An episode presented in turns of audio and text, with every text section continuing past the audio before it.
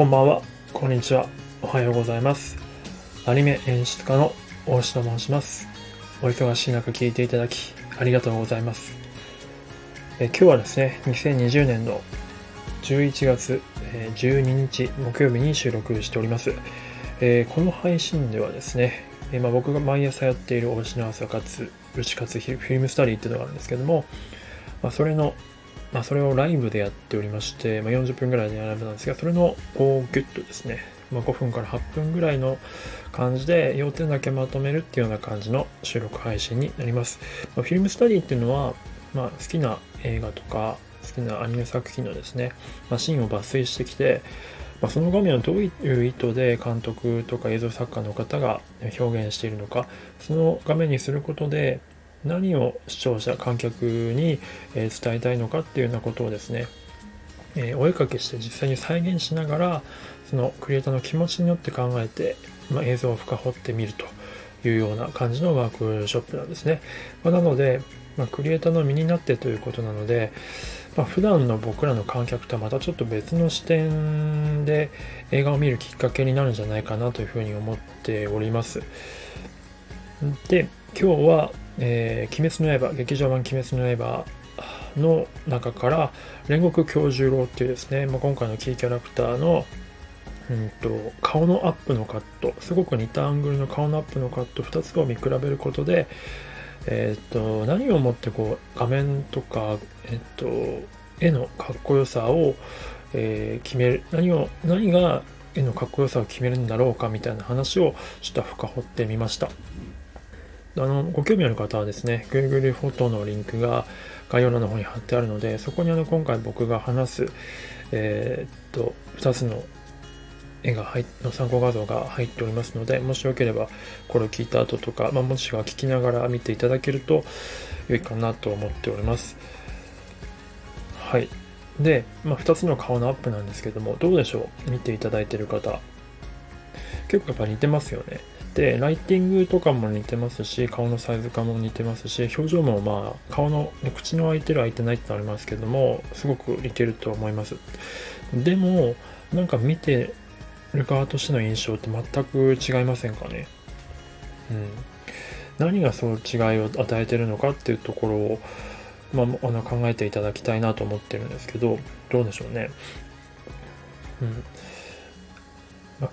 一つ、まあ、僕らがですねよくアニメ業界の中でクリエイター同士でよく交わす言葉として、けれんみっていう言葉があるんですよ。まあ、いわゆる、まあ、かっこよく見せるためのハったりとか嘘っていう意味なんですけども、もともとは歌舞伎とかそっち系の、えー、と文化から出てきた言葉なんですけれども、まあ、要はですね、けれんみが効いているカットとけれんみがちょっとまだ足りてないなっていうカットの違いっていうことですね。で、けれんみが出てる方がかっこいい。で、けれんみを出すための要素って何なのかっていうと、まあ、ちょっと以前ちょっとノートの方にも書いたんですけども、えーまあ、コントラストの差と、うんとまあ、前景、近景、中景、遠景、そして近景、中景、遠景に分かれている対象物がですね、近景、中景、遠景に分かれている。で、えーと、アニメーションのためつめですね、ため、あの、メリハリってやつですね、がしっかりしている。そして、えーと、左右対称性というか、左右対称じゃなく、えーと、非対称性ですね、自然な非対称性っていうところに、もちろんこれ例外あるんですけども、が、のあるという よっつの点っていう話を、まあ、ノートに書いたんですけども、まあ、今回の絵もそれもまさにあるかなと思ってます。まあ、アニメーションのためつめっていうのは静止画なのでちょっとなかなか言えないですし、えー、とアップなので遠景、中景、近景っていうのもなかなか言えないんですけども、やっぱコントラストとシルエットの差っていうのははっきり出てるんじゃないかなと思います。えー、影付けは一緒なんですけど、やっぱりこの光が当たっている肌の面と影色になっている部分の色の差がはっきりすることで、すごくやっぱし締まって見えますよね。迫力が出てます、あの右側の絵の方が。で、うんと、シルエットですね。シルエットも、その、左の方の絵は、まあ、これ、Google フォトのリンク見ていただいている方じゃないと、なんともあれだと思うんですけど、まあ、予告の方にね、使われている映像です。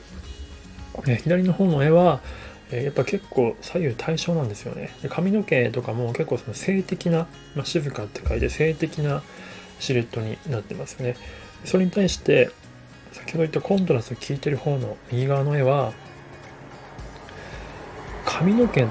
と羽織がこの炎の下から出てる炎のエフェクトの影響による対流の影響ですごく下からもう舞い上がっていて、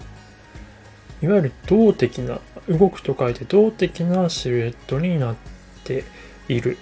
っていうので、まあ左右ですね、その真ん中に線を入れて左右で見た時にも全然違うシルエットになってるっていうところで、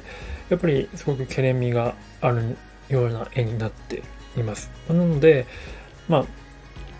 そのポイントですね、そこがすごく大事かなと思っていますので、もしまあそういう絵を描くような場面がもし聞いていただいている方あれば、そういうようなことを意識しながら描いていただければいいと思いますし、えーとまあ、普通に見て楽しむ方もですね、そういう見た目で今度アニメとか映画を見ていただけると、ああなるほどっていうふうに思っていただけるんじゃないかなというふうに思います。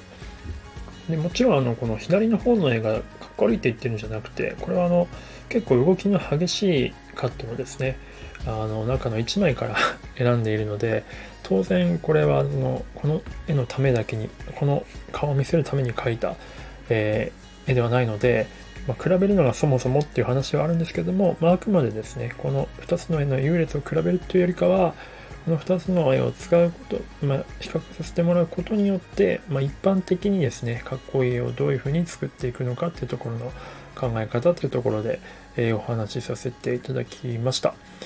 まあ、あのもしご意見ある方はぜひぜひコメントとかにいただけると嬉しいなと思っております。はい、では今日はこの辺で終わりたいと思います。最後まで聞いていただいた方、ありがとうございました。ではではおやすみなさい。そしていってらっしゃいませ。ではでは。